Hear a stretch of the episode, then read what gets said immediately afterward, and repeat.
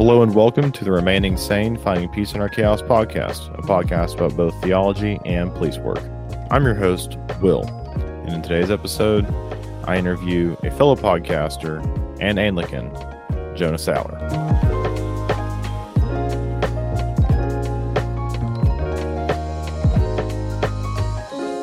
Hello, Jonah. How are you today? Doing well. Doing well. Thanks for having me on. Good. Well, before we get going, Jonah, would you mind giving us a background as to you know who you are, where you're from, just kind of your just a, just a brief two three minutes about Jonah Saller. Sure. Yeah. Well, I, I was born and raised in Northern Illinois and lived there for about 24 years of my life. Moved to Arizona about a year ago to uh, begin an endeavor in church planting within the, the Anglican Church. So I'm currently a postulant within the Missionary Society of St. John the Evangelist, which is um, a missionary society that is canonically resident in the ACNA. So planting a church through them, and that's pretty much what I do. Okay. In addition to that, I run a, a podcast called Mere Catholicity Podcast, and it's really focused and aimed at building ecumenism and having discourse uh, with various Christian traditions, as well as kind of building apologetics around uh, Anglicanism. So that, that's a brief summary of me. So, for some of us that are Anglican, or would you mind defining postulate? Just kind of go back and translate what you said, um, just so Right. for the layperson.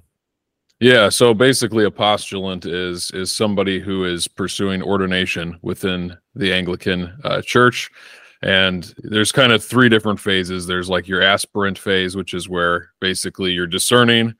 Um, there's your postulant phase where you've basically been approved for beginning the process of ordination. You're actually in the process. And then you move on to what's called an ordinand, which is basically once you have a scheduled date for your ordination, that's the final phase before you become either uh, a deacon or a priest, depending on where you are in the ordination process. Okay. So, Awesome. Well, Jonah, one of the things that you have been getting into recently on your podcast is the sacraments. And, you know, being Anglicans, that is something that's really important for us. And, you know, there's even a bunch of disagreement between different Anglicans as, you know, how many sacraments there are in X, Y, and Z. And you've been doing a lot of talking, especially around sacramentology and the importance of the sacraments and our worship. And so I was wondering if we could talk a little bit about I've gotten a few questions as to, you know, what sacraments are and not to be dogmatic and say, you know, this is what you should believe about, you know, these are the sacraments. There's only two of them or there's only seven of them. But if you could just kind of go down and explain, you know, what, what the church has historically believed about what the sacraments are, what they look like in today's modern church, kind of go through that. yeah.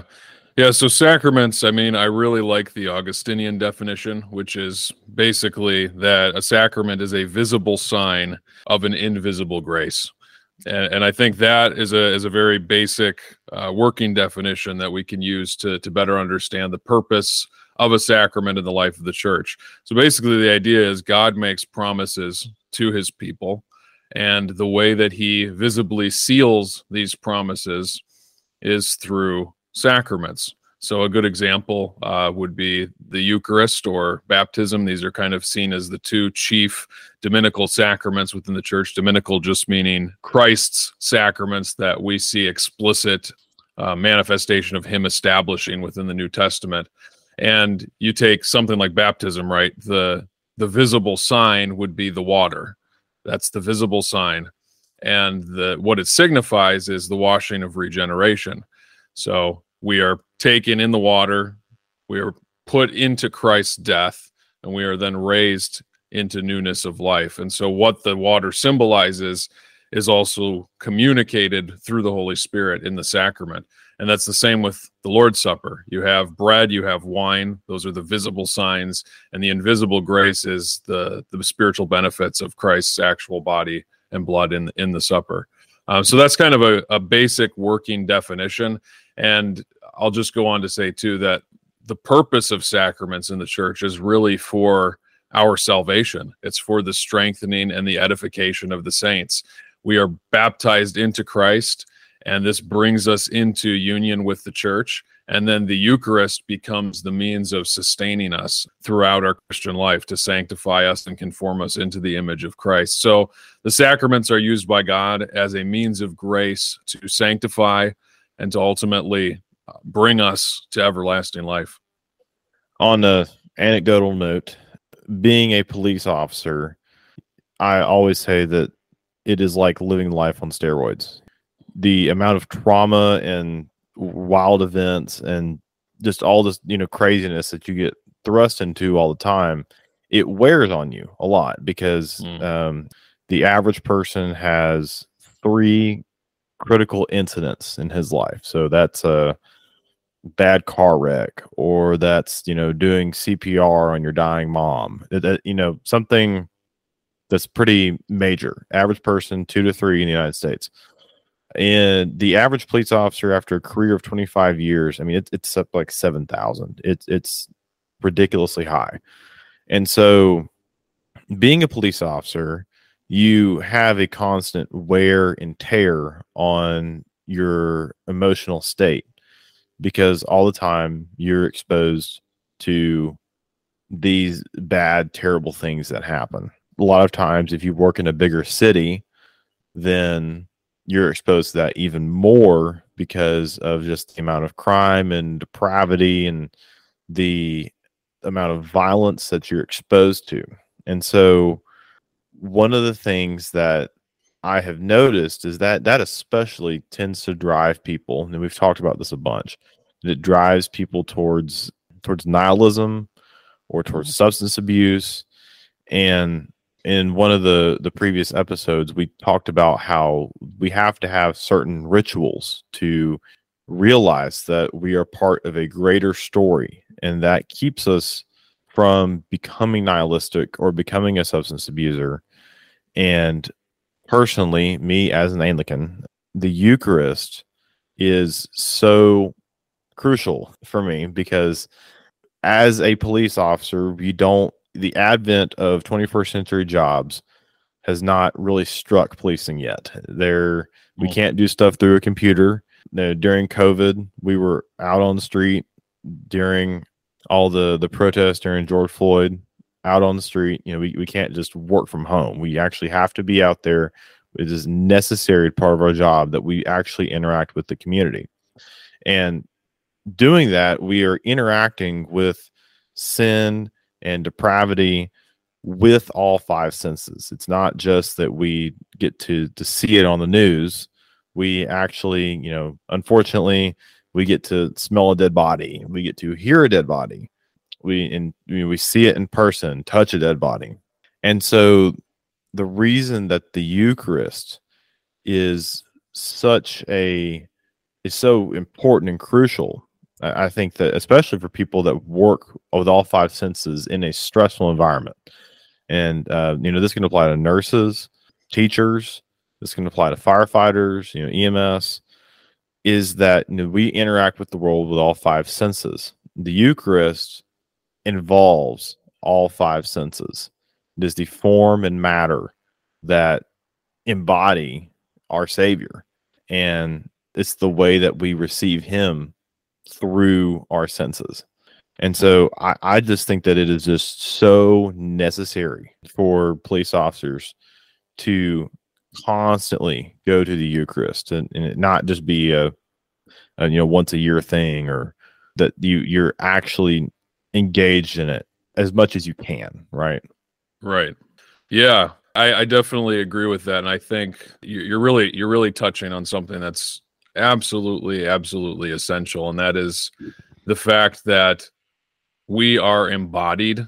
And since the incarnation, even more so, there is a sense in which matter is, is now being redeemed through Christ.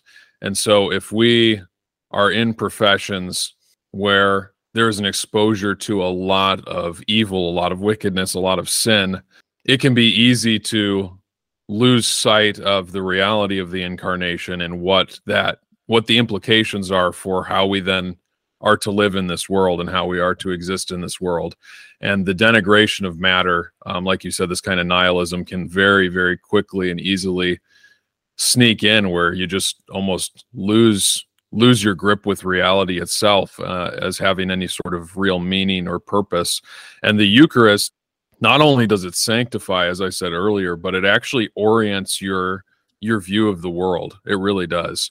It takes you from a place of chaos and brings you into a place of objectivity of holiness of beauty and it does so in such a way that in a real in a very real sense and this is if i could make one thing clear i think it's this the visible sign of the invisible grace isn't always simply the sacrament but the sacrament itself like extends out into kind of a sacramentalized worldview in general right where the eucharist on a small scale and i say small scale kind of tongue in cheek, is the body and blood of Christ. But on a large scale, the Eucharist is the church. The Eucharist is the the cosmos and what God is doing to the cosmos, uniting the divine to the human, right?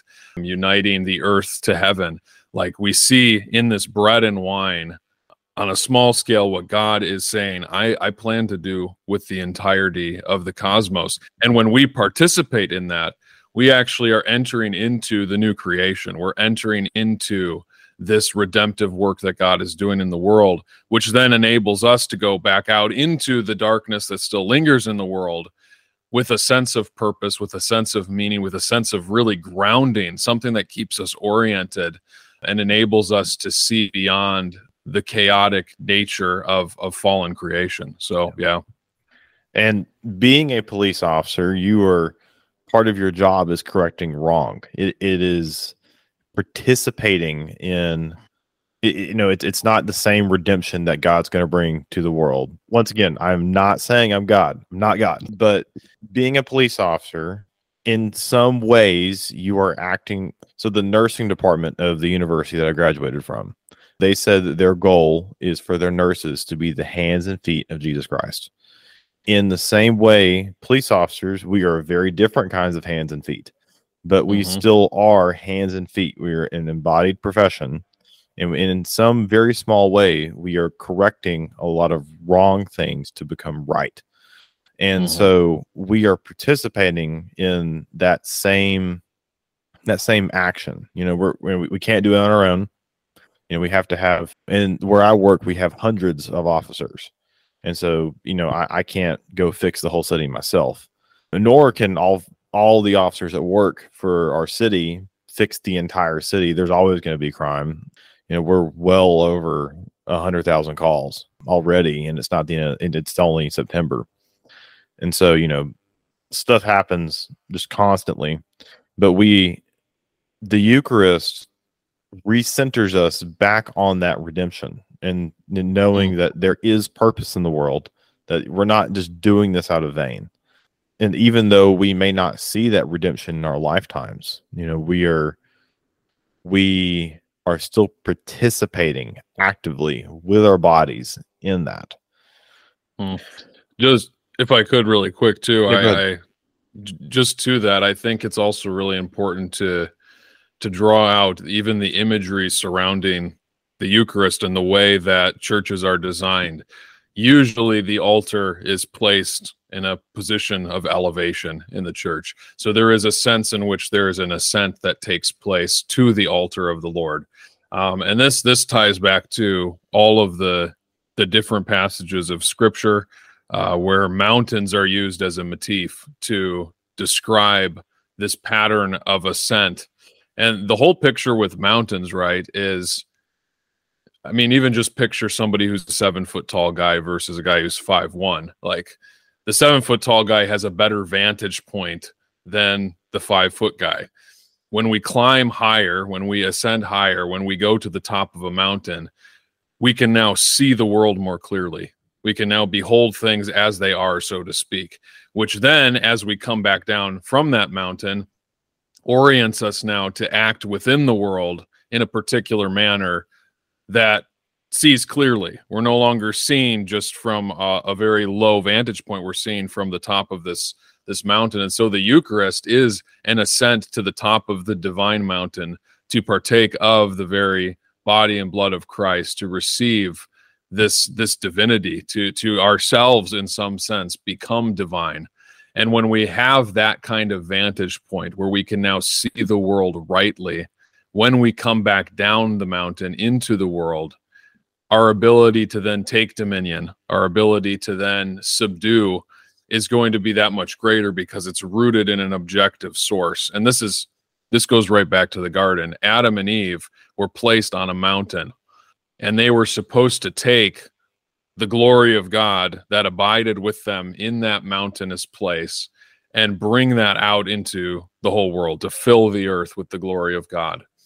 And through sin, they failed to do that. And so what happened? They were driven from their vantage point of seeing things rightly. They were driven down the mountain into the chaotic world below. And I think police officers they have a unique role in the sense that they are in the chaos of the world a lot more than most people, way more than most people. And so if you're going to ask somebody how how do you cope with being around chaos day in and day out? The only way that you cope with that is by regularly ascending the mountain so that you can orient your vision correctly so that when you come back down to the chaos, you can see far more than just the chaos. You can actually see the redemption, the point, the purpose, um, and ultimately the objective telos, the objective end to whatever it is that you're doing. So, yeah. I'll say one. I know one police officer who has told me that he, you know, doesn't believe in God. He doesn't have a really even a a deistic worldview, much less one of a Christian one and I have had a conversation with him. We've talked here and there about, you know, I, I ask him, you know, what has kept you from going crazy by not having a, you know, at least a, a deistic worldview. I would, you know, once again, I would argue you'd have to have a Christian worldview to really be sustainable. But he said that he looks around the world and sometimes he has a call that you know something really good actually does happen where they, they actually make a good change that's a good thing right you know, being a police officer here or there i do have these moments where i meet someone that i saw two months ago and um, i have a really good example when i was in training i arrested some girl for possession of a stolen car. And a couple years later, I saw her at the the CVS buying groceries, and she'd looked sober and clean. And and she told me, you know, the day that she got arrested, she decided that was the day she was going to change. And I was like, hey, you know, that felt pretty good because I actually mm-hmm. made a, mm-hmm. a good change here. But the fact of the matter is, that doesn't always happen. You know, sometimes you arrest somebody and they turn around and and they go overdose the next week, or you you just continue to deal with the same person. There's one guy in this area that I work, and I know he's had at least 47 arrests. These miniature redemptive moments can't be where you find your eternal purpose because they're they're finite. Those, those moments end, and everyone in the world is going to go up is going to go up and down and left and right when it comes to their when it comes to their their journey as it, in their walk with the Lord, or even if it's not a walk with the Lord, but you know, walk in their life, there's going to be some up and down, and so you can't find your purpose in trying to find those ups because they're they're far and few in between. And the more of an urban, depraved area you work, the less of those you're going to find, unfortunately. Right.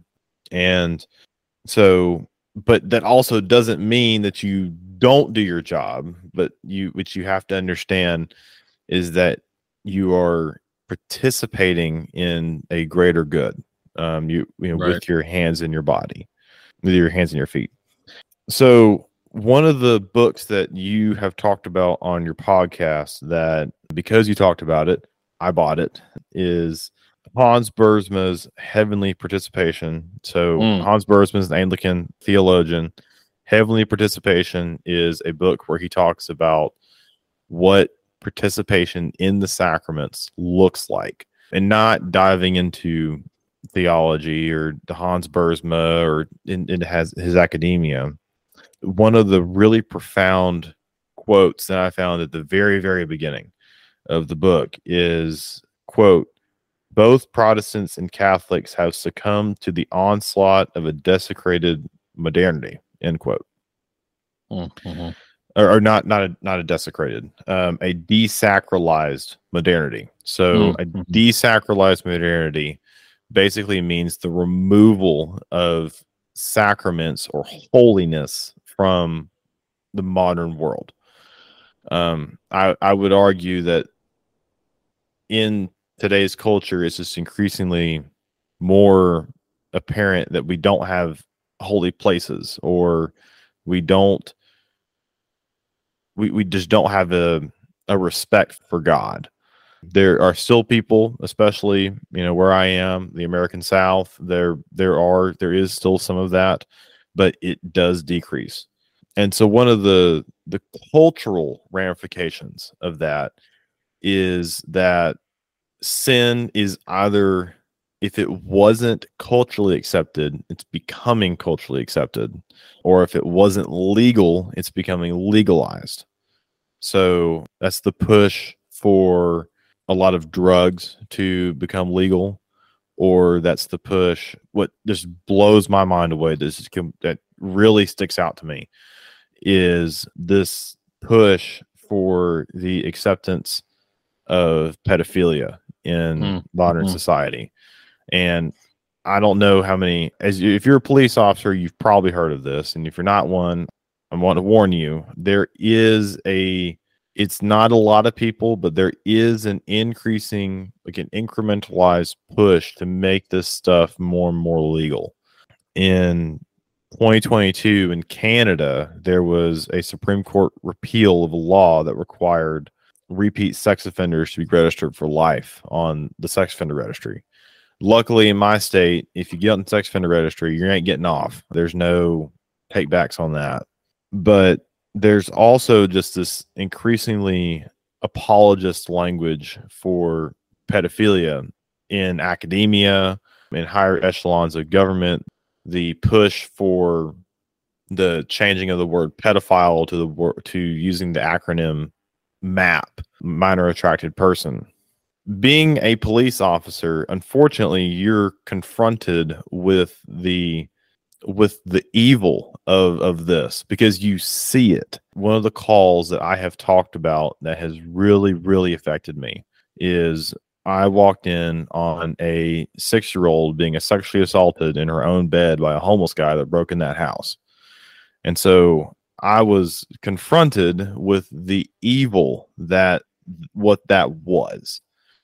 And unfortunately, that was a it was almost like the reverse Eucharist, right? You know, we're going all the way down into this moral pit of, you know, depravity, of this terrible, horrible sin.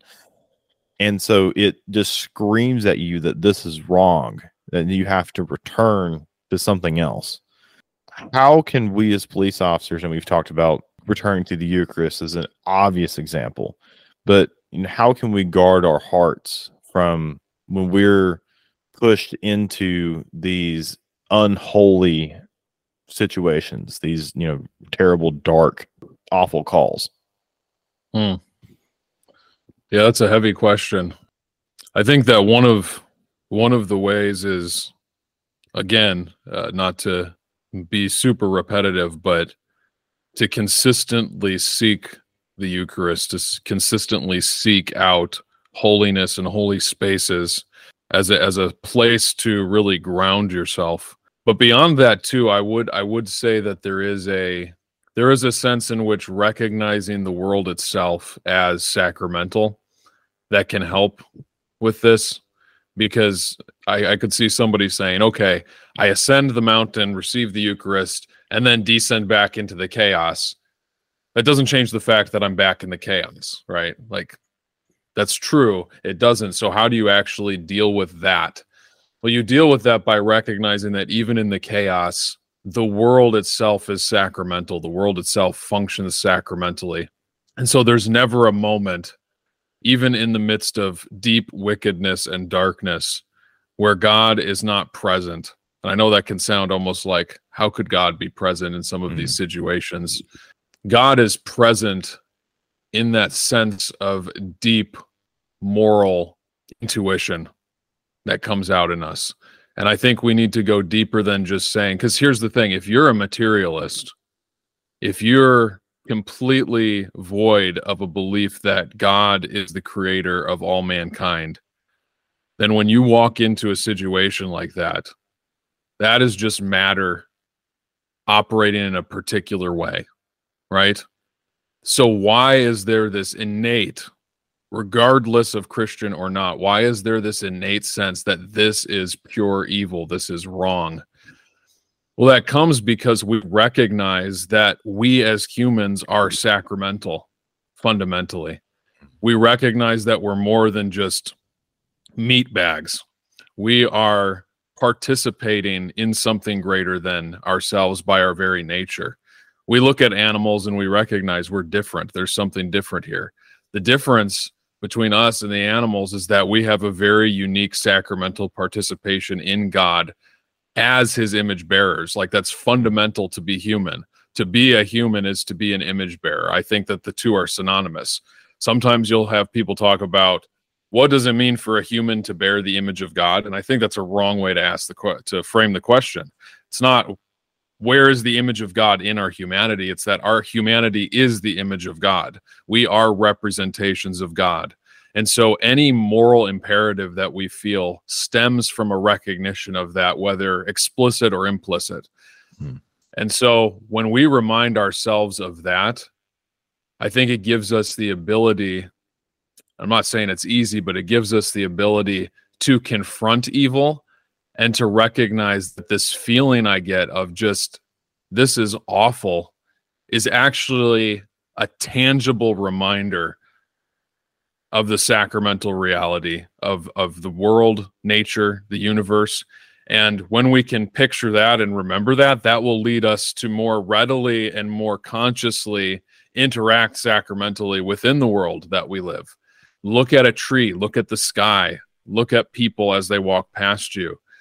And if you start to look at this as participations in God rather than simply a distinct kind of reality, all of a sudden everything becomes innately holy and becomes innately worthy of protection and defense and upholding of moral values and things like that.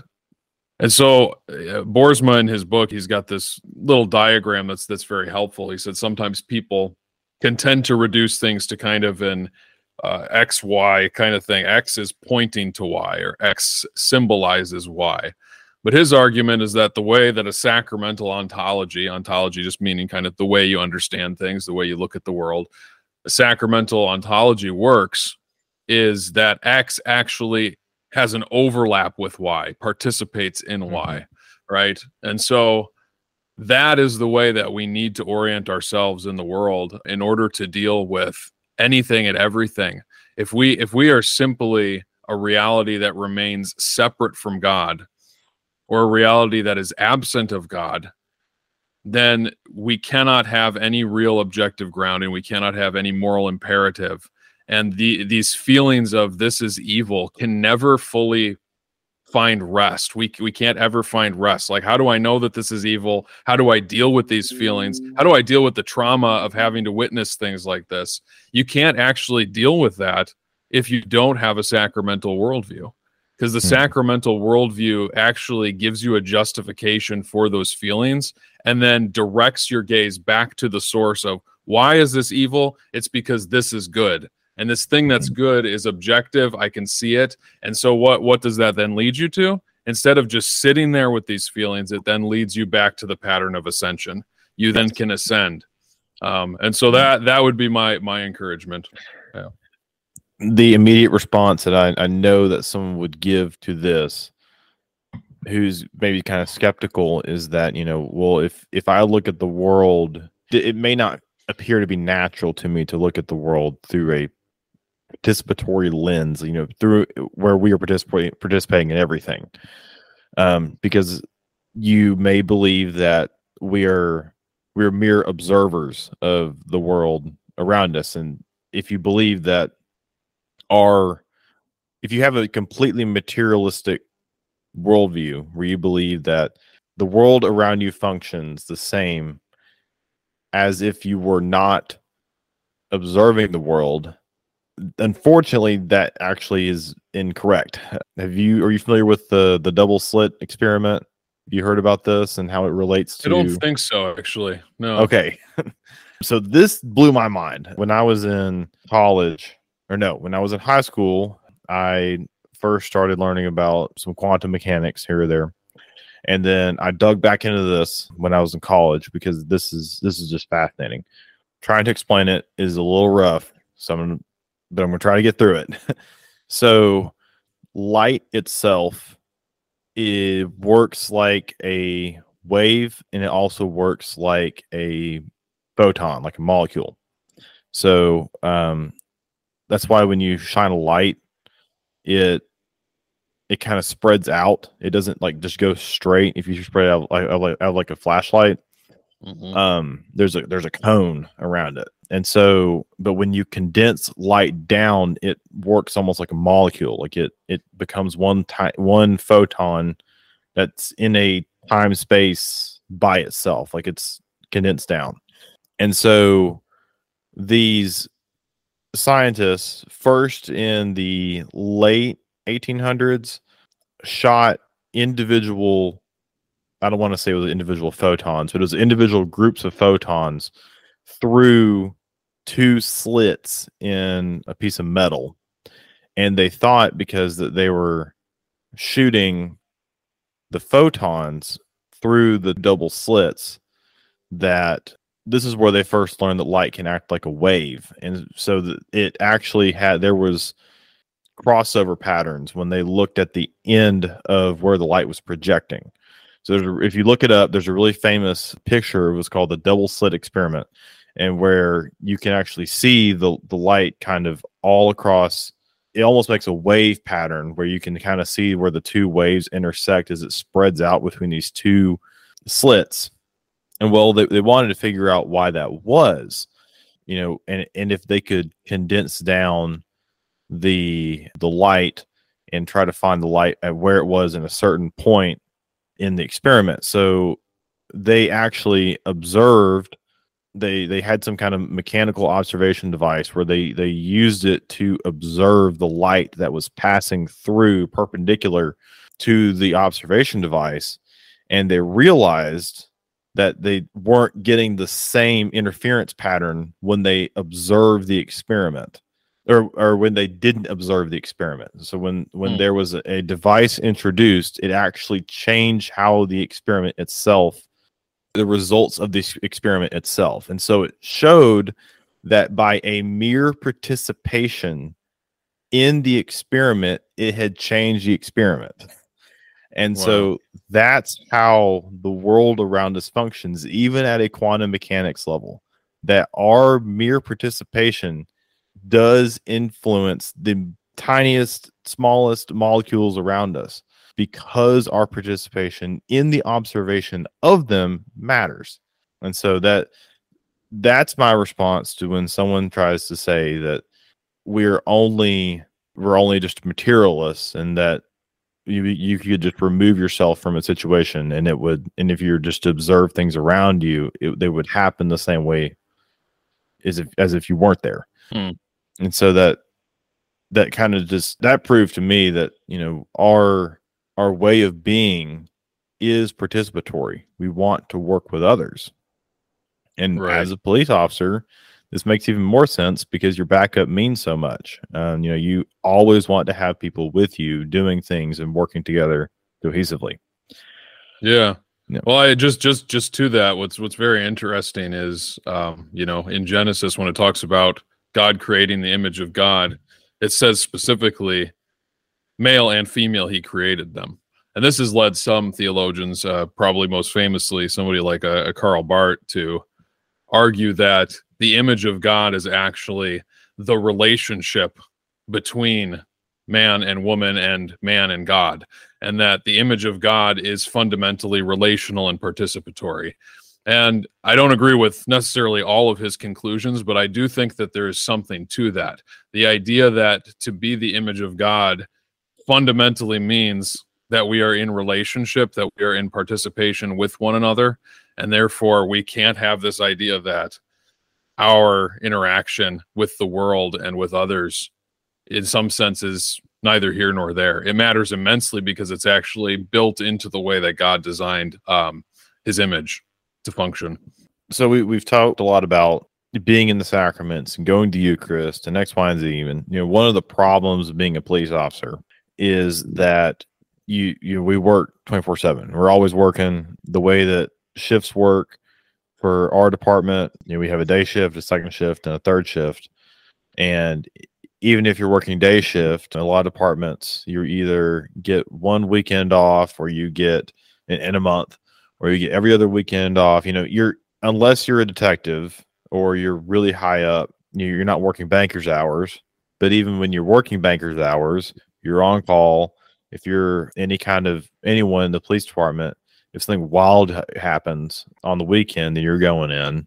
And so, one of the problems that police officers have is that we're not able to go to this to the sacraments and be in church a bunch because we're working all this these weird times. Do you have any suggestions about habits that we can we can have we can't get to church or we need to sleep because the next day we work. What are a couple habits that we can do to help sustain us as we're in our breaks between going to to receive sacraments or to participate in the sacraments? Yeah yeah that's a that's a great question. Um i think that fundamentally anything and everything that we do should be an attempt to bring our minds and our hearts and our bodies, our senses, everything into a greater conformity to the reality around us. So I am a huge advocate of adopting practices and habits that that are very sacramental and very tangible. So I would encourage uh, this is something I do. I carry a pocket cross with me that has a, a small relic in it and this for me is just a tangible reminder when i when i hold it in my hand a very physical reality. There's a tangible reality a tangible reminder of christ of holiness that i carry with me at all times. And i could see that of being great comfort to somebody. The rosary another great example of of a devotion and a practice. The reason that we don't just pray extemporaneously but we actually pray with prayer beads and we pray these written and rote prayers is because they again draw our minds into the sacramental participation.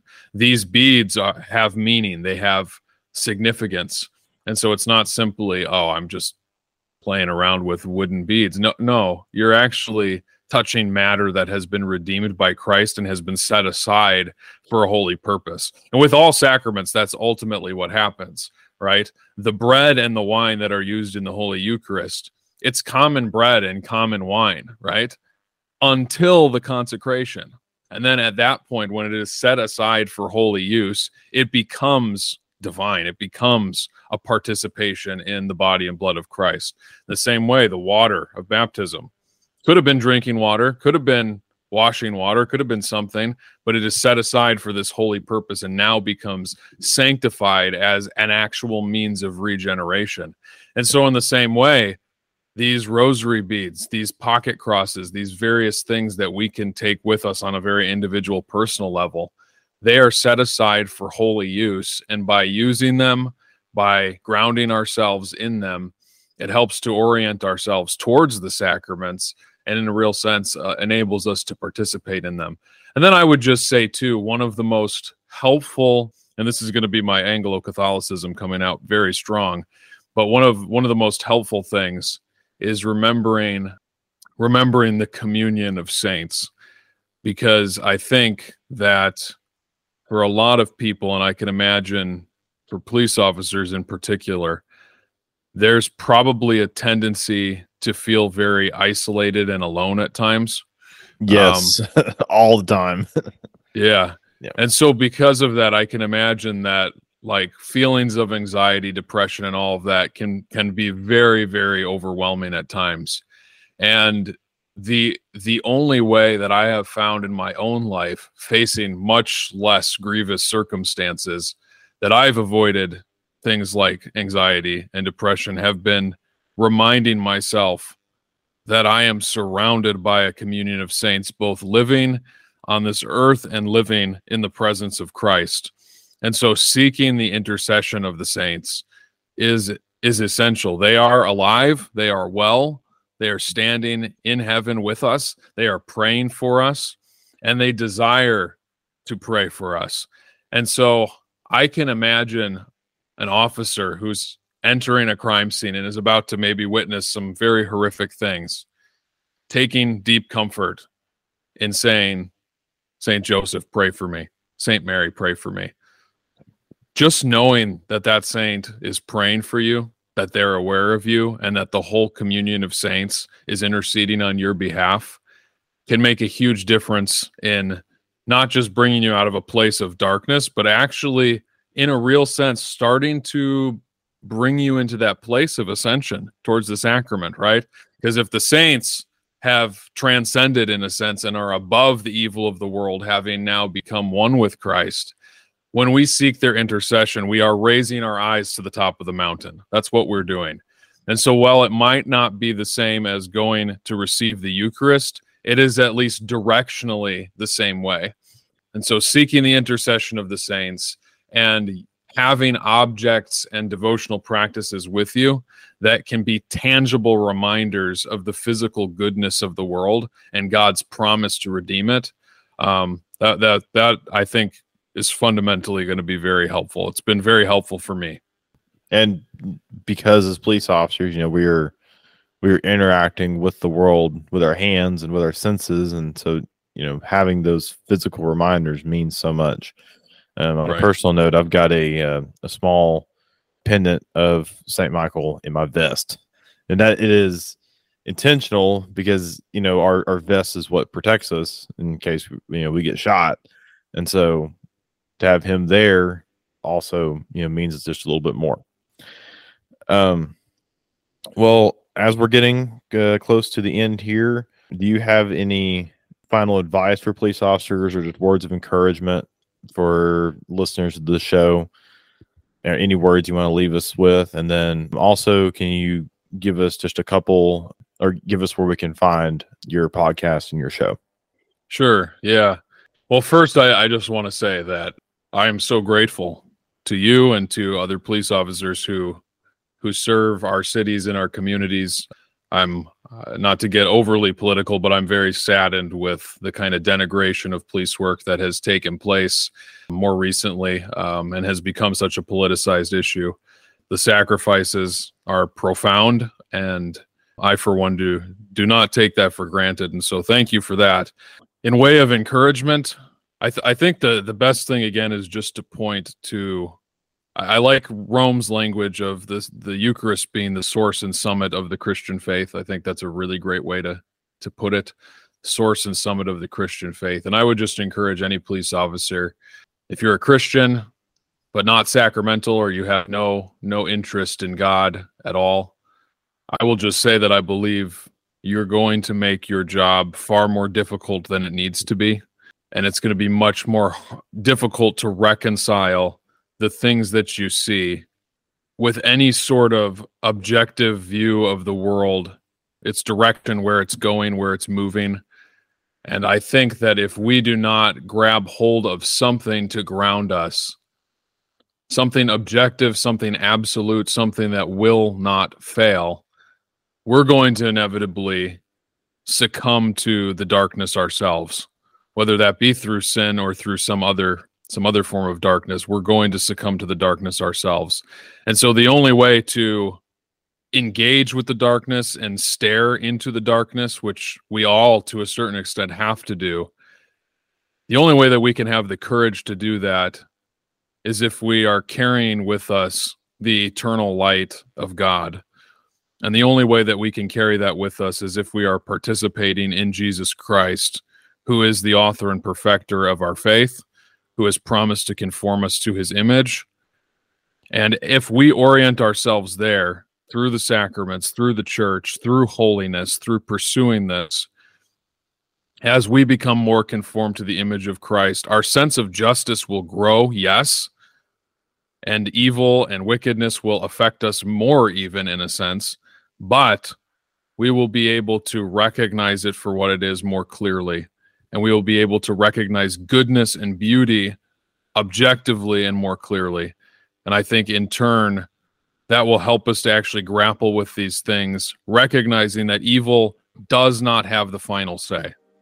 Evil Amen. does not have the final say. And in terms of where you can find me, you can find me basically on social media and on YouTube. It's just Jonah M. Saller, my name. My ministry is called Mere Catholicity. My website pretty much has everything, um, and that's just jonahsaller.com. Okay. Well, thank you, Jonah. It's just been a blast. Really wise words that I believe that you've said for our audience here. Remember, if you have any questions, you want us to address a question, feel free to email remaining sane podcast at gmail.com. Once again, that's remaining sane podcast at gmail.com. You can also find us on Twitter at remaining sane PC. Have a blessed rest of your day.